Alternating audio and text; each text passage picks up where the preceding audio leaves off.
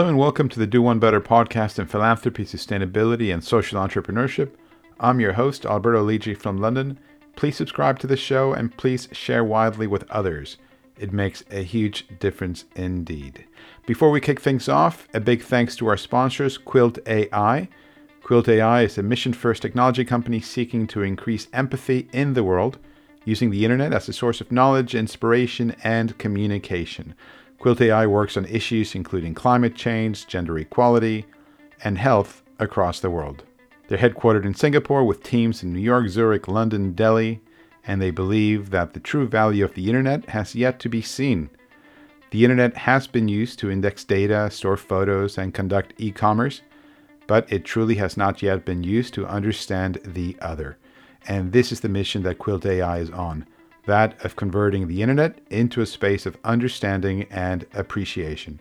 So, a big heartfelt thanks to our sponsors. Today, we are talking with World Vision International's President and CEO, Andrew Morley. Now, World Vision International is a global organization. Many of you have heard of it. And today, we're going to find out a little bit about the work they do, the reach they have, and we're going to find out a little bit about Andrew as well, his uh, his personal narrative, professional trajectory, how he ended up where he is today. So, without further ado, Andrew, it is an absolute pleasure having you on the Do One Better podcast today. Thank you, Alberto. It's wonderful to be here. Great. I guess we could start by finding out a little bit about World Vision International. What is the organization all about? Well, you join us at a good time. This is our 70th birthday Congratulations. Happy birthday. Yeah, thank you. And we're celebrating that 70 years where we've been working in some of the toughest places across the world. And we were formed 70 years ago in a collaboration between the US and Korea and China by a pastor in the US who said a simple prayer one day. He said, Let my heart be broken with the things that break the heart of God. Mm. And with that, a, an organization was formed, and then 70 years later, here we are 37,000 staff in 100 countries, 100,000 volunteers, and we're an organization with a with a big scale but a simple focus on the most vulnerable children across the world, wherever they might be. Wonderful, wonderful. And now you, you, you, touched on it, your, your, your Christian heritage. The organization itself operates globally. So you're operating in contexts that aren't necessarily Christian exclusively, anyway. Exactly. We we're an organisation that's very clear about our faith, but we serve those of all faiths and none. And we work in some contexts where where having a Christian faith you would think would be difficult. Places like Mauritania, where there's a state religion which is which is Islam, and but we're welcomed there. We work alongside them. We respect their faith, but we're very clear about ours. And sometimes, in some of the contexts, having a faith means that you can then relate with people of other faiths better. An example I give I was in the Democratic Republic of Congo when I was traveling earlier this year in February. It feels like years ago mm. now with all the travel restrictions. Before the world changed. Before the world changed, exactly. And and I was in Eastern DRC in North Kivu, quite a rough area, and they've had conflict for a long time there. They had Ebola. They've also been hit quite hard by COVID 19. And I was there with a group of pastors and we were talking about how they were helping to prepare their communities in, for Ebola to try to get the communities to understand what was needed to to eradicate Ebola, and also how they were starting to have that conversation if COVID nineteen was to become any more significant than it was. And there we invited the the imams, the leaders of the mosques in the same region, and they came and joined us and we together worked with the local communities to try and build solid information and to speak against disinformation about how diseases spread. And it was just wonderful to work with people of other faiths, but whilst being very, very clear what our faith is. And I think faith in development is a real it's a real advantage. It's a real benefit because we can speak with people of other faiths with a common understanding of what it means to have our faith drive what we do. So that was a huge blessing. And what our what our focus is clearly at World Vision is all about children. It's mm. about the most vulnerable children, often in the most difficult environments, like the DRC, like Syria. We're in many of the places where many of our peers won't venture. We're in Venezuela, where it's very difficult to work, but we made a decision a number of years ago that we're going to be true to our heritage, be true to our founders' heart, and really go to those places where we're needed most, but where it's often more difficult to work. Yeah, yeah. And how does your um, how do your operations look on in the front lines? How does um, how does World Vision International interact with its local offices or local chapters, and and does it operate mainly through um, as a delivery organization? Does it engage with delivery partners as a grant maker? Give us a little bit of a flavor for the organization structure and how you you manage to be present in so many parts, most countries of this planet. Yeah, so we operate in around 100 countries and in most of those countries, we have a separate legal entity, which is a World Vision entities, you know, such as World Vision South Africa, World Vision Singapore, World Vision Kenya, Somalia, and those all agree to work in partnership with all the other entities across the partnership. So we we we come together under something we call a covenant of partnership, which mm-hmm. is a mm-hmm. promise that we work together under a common aim, and everyone identifies as World Vision staff. We work, we do work with delivery partners in almost every context that we work, but very often we are led by our own local staff. We don't have a model of expats by and large, so okay. we have a model of enabling communities to to develop themselves. Many of our local leaders are people who've come up from working in local communities to then become national directors, CEOs in the context with, with which they work. And so that means that we have this quite unique model where it feels more like a family than it does an mm. organization. And, and often we talk about brothers and sisters, not just from a Christian point of view, but it really does feel like that level of intimacy because of the closeness of the partnership. And it also means that if we need to respond to a crisis, we're uniquely placed because we have people on the ground who are often from the area that we're asking them to serve. So it means that we can respond very quickly. We did right. to COVID 19, but it also means that we speak the local language and can help, help to engage and equip local communities because it's local communities that work with us and for us from the beginning. Mm-hmm, mm-hmm. And in terms of, uh, well, one of the things with the pandemic that I know is very pronounced in much of the sort of nonprofit world is is um, funding. How, how has that impacted uh, funding of, of your activities and uh, and operations more broadly? Our primary funding stream is a little unusual given our scale. Okay. And that's child sponsorship. Right. And we have a model where we have a child sponsorship model, but where we aim to develop communities. So mm-hmm. it's not just about the individual child, it's the communities where that child lives, children, families, and communities. And to give an idea, we're around a $3 billion organization per year in okay. terms of resources, revenues, and not a small, not, not a small outfit. We're not a small outfit, no, no, and um, and that that's been that's a huge blessing because it does mean that we have the scale to respond to things like COVID nineteen as well. But the, as I said, sponsorship is our main funding stream, and that's pretty robust.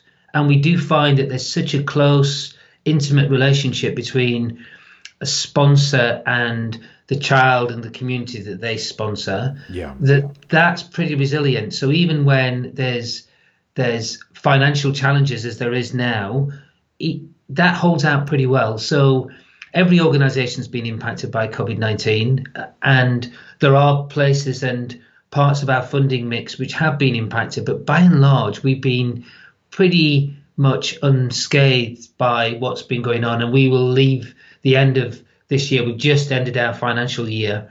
It's the end of September, and mm-hmm. we'll end this year strong. So, Great. again, massive blessing. So we're really we're really thankful to be in the position that we're in. No, that's really great.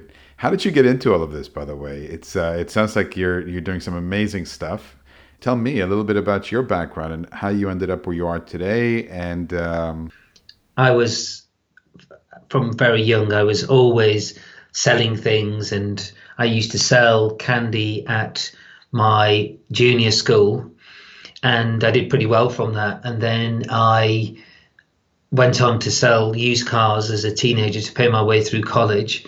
And so the idea of marketing was just it just felt like a good fit yeah. to what I was passionate about. And then at the age of 30, I had a, a very powerful uh, coming to faith. I had I hadn't really even been to a church before the age of 30, but then I I really felt called to to to become a a Christian, to to believe um, in what the Bible tells me, and then I felt uh, that uh, well, my life turned around at 30, changed mm. completely. I was working at Sky TV at the time. I was sales and marketing director. I joined there 29 years old. I was the youngest, by far the youngest exec on their management board. And then just after that, I came to faith and really felt uh, like my life had changed because of my uh, my new Christian commitment. So, uh, the, but then I remained in the corporate world for another um, almost 20 years after that, and mm-hmm. I was I was CEO of three different organisations, and then I became CEO of Clear Channel in the UK, mm-hmm. one of the mm-hmm. largest um, advertising companies in the UK, and um, had an incredible blessing throughout my career. Spent time with um, uh, Google, Motorola Mobility, so have really have digital at the heart of of my corporate experience, and that was true for Clear Channel as well. We were moving them to a digital agency, and so uh, all that happened, and then alongside that, I was asked by by the church to consider being ordained as a as an Anglican vicar, and I hmm. thought, well, you know, it just seemed, what me really? You know, you really want me to do that? And uh-huh. um, so that's where the theology degree came in because I did I studied a theology degree as part of my discernment process and part of my process to be ordained as a an Anglican vicar, and I was ordained then in St Paul's Cathedral in 2017, and I now work alongside my work at World Vision, which is my full time job without doubt. On Sunday mornings, I serve at a church in West London called Holy Trinity Brompton. I'm on How staff. about that? There. Wonderful.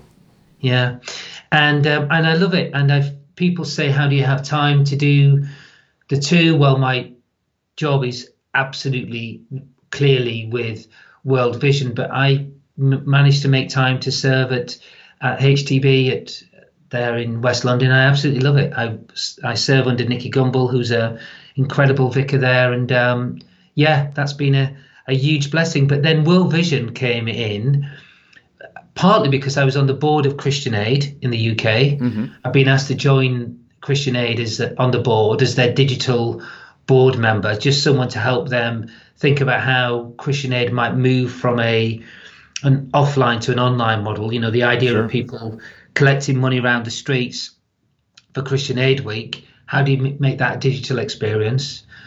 And because of that, people recognized me as somebody who was interested in in NGOs, and then I got a phone call to go and meet Kevin Jenkins, my predecessor at World Vision. Mm-hmm. And within an hour of meeting him, I was hooked and left the corporate world and um, and yeah, joined there in 2016. And every day is a blessing. It's tough, but I'm in an incredibly fortunate position where I wake up in the morning and I think about my job, my role, calling whatever you want to call it, and I smile, and mm. that's such a blessing. Was it difficult making that transition from the corporate world, you know, Google, Motorola, Sky, into into the not-for-profit space, the development world? Was it a very difficult transition for you? And I, and I'm asking you that because I know a lot of people who listen to this show, and actually a lot of people who occasionally I give a lecture at universities. Um, a lot of the times I have people who are who are listening to my lecture who are saying, "Look, I've been in the corporate space for a really long time. I'm really keen to get into the foundations world. I'm really keen to get into the charity space, and um, and it's not that straightforward. It's not, and you have to change some of your mindsets really because the clearly the financial benefits are significantly lower. And you have to get your mind around that. That actually if you've made the mental decision to move that actually isn't that hard. But things are very different in the not-for-profit world. Everything is around excellence but at minimum cost mm-hmm. and so in the corporate world it's excellence at acceptable cost and so right. there's a difference in how you feel about just investing that next dollar, even because every dollar that you invest in in the organization, the running, the administration is one dollar that you take out of a child's mouth who really, really needs it. So you make those decisions very carefully. And I'd say that the biggest transition for me was the grace and the patience of the people I ended up working with, who were very patient with me as I said, well, in corporate we do this or did this, and they'd smile sweetly. And there were some lessons to bring over. Digital was one thing where we've made a big difference in a short time by just having people think about do you really need to send letters forward and backwards to sponsors? Do we really need to be working with children in the field using paper records? Can we not do that digitally? So that kind of thing has been a lesson right. that carries across. But for that, there are 10 lessons that don't. But I'd say if you feel called, if you feel pulled towards the not for profit world, try it. Push the door and try it. And the Christian Aid Board for me was one of the ways that I saw actually, I really do want to get into this world. And then within literally within 15 minutes of speaking to my predecessor, Kevin Jenkins, in the first interview, I just knew that this is what I wanted to do and I would have done it for free. I just felt that passionate about hearing the change that they had in children's lives and the the lives that those children would have were we not there. Tell me about some of the change that you're making in children's lives. What is it that you're most excited about right now? What initiative or or even on the other side, like what, what's keeping you awake right now? Give us a little bit of a flavor for for for one of your initiatives or programs and uh, and what's happening? We have a big program which is to end violence against children, and our global advocacy campaign is it takes a world to end violence against children. Using the old idiom, it takes a village to mm. raise a child, saying it takes a world to end violence against children. And lockdown and COVID 19 has meant that children are at home more, children away from the protective environment of school. Children are often not given access to adults that might protect them. And so violence in all its forms against children is becomes a bigger risk. And we've said we launched some reports called aftershocks reports, and it's about the secondary shocks of COVID. And one of them talked about the increase in early childhood marriage, particularly mm-hmm. young girls marrying older men. Now, yeah. young boys do get impacted by early childhood marriage as well, but it's primarily, in many contexts now, it's primarily younger girls marrying older men. And the the story that really came back to me when we were looking at this and we were preparing a plan for this right now because children are so vulnerable is a field visit last year in southern Kenya mm-hmm. on the border with Tanzania. And I went to a school that we financially support, World Vision, and a community that we've supported, a pastoralist community down there. And as I was going to the school, a uh, one of the uh, girls at the school there came to me and she said, "Can I tell you my story?" And she had broken English, but um, we had a, an interpreter? And I said, yes, of course. And so I sat there with her guardian, with an interpreter, and just me. And she said, This is what happened to me. She said, I was subjected to female genital mutilation, which is one of the other things that we're really focused on mm-hmm. eradicating right now. I was subjected to female genital mutilation. My parents then, it sounded like, allowed her to be raped, mm. which took away her dignity. She was then sold as a child bride and her husband was a very old man, and the parents received six cattle as payment for her, which was that's lots. That's a lot of, money down down there in those communities. The the young girl went to the her old husband who um, was very abusive, and uh, she tried to stay there because she knew how important it was to her parents, mm. out of some kind of form of loyalty. But in the end, she felt she had to run away. She ran away back to her parents, and her parents took her the same day back to her husband and apologized to the husband for her running away. And she then felt desperate, and after some time, she ran away again. She went to the local authorities, who found it difficult to support her. She went back to her parents, and her parents were about to take her back to her husband again, so she ran away and she went to the World Vision um, local office because she'd heard that they could help, and we found local family to to care for her. We helped her go to school.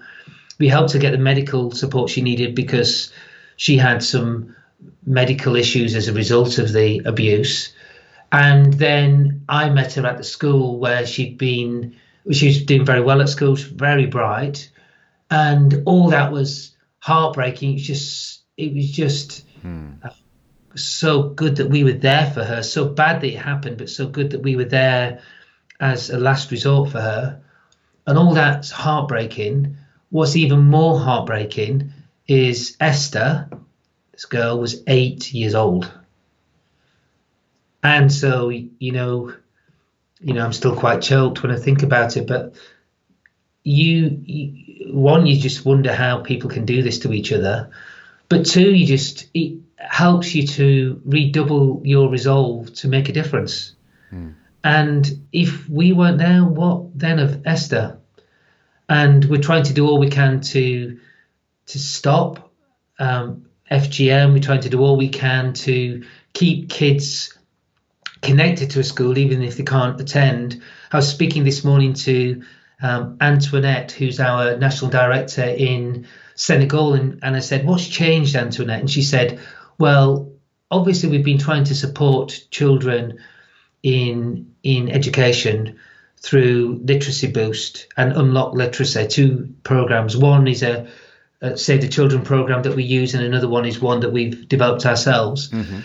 But we've been trying to help children keep literacy levels high or increase literacy levels because we know how important that is for the rest of their schooling. And she said, Our model was we used to bring the children to the books and we used to have after school clubs. And she said, in COVID, our model has changed that we now bring the books to the children. Mm. Mm. And um, and so it's zero percent business as usual with COVID, but hundred percent mission as usual. Yeah. Let me ask you, in this sobering uh, example that you provided, uh, child marriage and uh, abusive contexts um, beyond what many people listening to this show would, would, would ever conceive. And um, two guests that, uh, that come to mind that I've had on the show before Howard Taylor from the Global Partnership to End Violence Against Children, and then um, Mabel van Oranje, who, who founded Girls Not Brides. I recall from those conversations it's not just about dealing with the specific problem as it manifests itself there and then, but also trying to drive forward a cultural shift and attitudinal shift in communities. And I'm curious, how do you go about that? Because while you might be able to help one individual, how do you try to shift the conversation and attitudes in a local context so that these things stop becoming a reality? one of the things that we found very impactful is to ask questions. Mm-hmm. And in that community where I met Esther on the Tanzania Kenya border, we were working there with the local community leader, tribal leader, effectively, though they don't like that term. And it was a it was a lady who was a tribal leader, and we we asked her about her childhood and her experiences, and she was quite emotional when she replayed those experiences, and and we said why why does this happen? And she said, well, it's always happened. Mm. And then we asked the question, and this was in front of their tribal council, and we asked the question, does it need to happen? And it, there was a silence there, and then he was trying to say just because something's traditional doesn't mean that it's right. And and I heard subsequently heard that they had they've had very big cultural shifts through some kind kind of interventions that we've had there, which have been trying to in effect behavioural change, but self-driven. Because particularly as people from outside coming in saying you have to change your culture, that just very rarely ends well. But for them to help to engage in a local community for the children who are facing it today, but those who have faced it in the past, and to, to create an environment where they can ask the questions, you find that very often the answers that they come to the answers that you would want them to come to. And so it's providing that environment that allows the conversations to happen. And we have a number of different programs where we help to engage those conversations in communities, where we facilitate the conversation and then basically step out. Mm-hmm. We facilitate and we, you know, be it child parliaments, be it community parliaments, but just to try to get them to have the conversations that really matter. And what's really interesting in those contexts, which was very powerful that day in that context, is allowing the children to speak there in their communities because often you find that children aren't allowed to share their views and just to be very open and real and honest about the impact that cultural practices have on their lives and but by allowing them to speak you know these are all someone's child someone's son or daughter yeah. by allowing them to speak and giving an environment where people have to listen to them speaking in cultures where that's not very often not the norm you can see the behavior change happens in a way that's more authentic and more long term frankly mm-hmm. What um, what does success look like to you in the next ten years? So it sounds like you're making progress in different communities in different countries. Um, as we as we near the target year for the Sustainable Development Goals in 2030, if we were having a coffee in 2030 and looking back, what are some of the things you'd love to um, have happen? Well, it's one of the core Sustainable Development Goals. I would love to end extreme poverty in all its forms by 2030 and that's my wish that's also my prayer.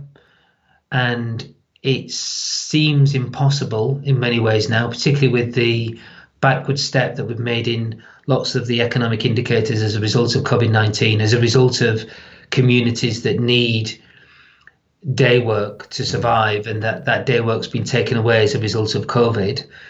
It makes that end of global poverty seem impossible, but I'm optimistic. I think that where there's a will, there's a way. And what we've learned from COVID is that where people come together and have a common goal, that we can achieve lots. And so that's still very definitely my wish and my prayer that we could end end extreme poverty by 2030. And it's still one of the global uh, sustainable development goals and there's still lots of people focused on it and it seems like a big stretch but that's what makes it even more exciting and necessary. So that would be my first. The second one i would say is and we're linked with the global partnership to end violence against children and uh, i'm quite close to howard mm-hmm. taylor. Have huge respect for him. And yeah, ending violence against children would be a specific part of that where we'd want to see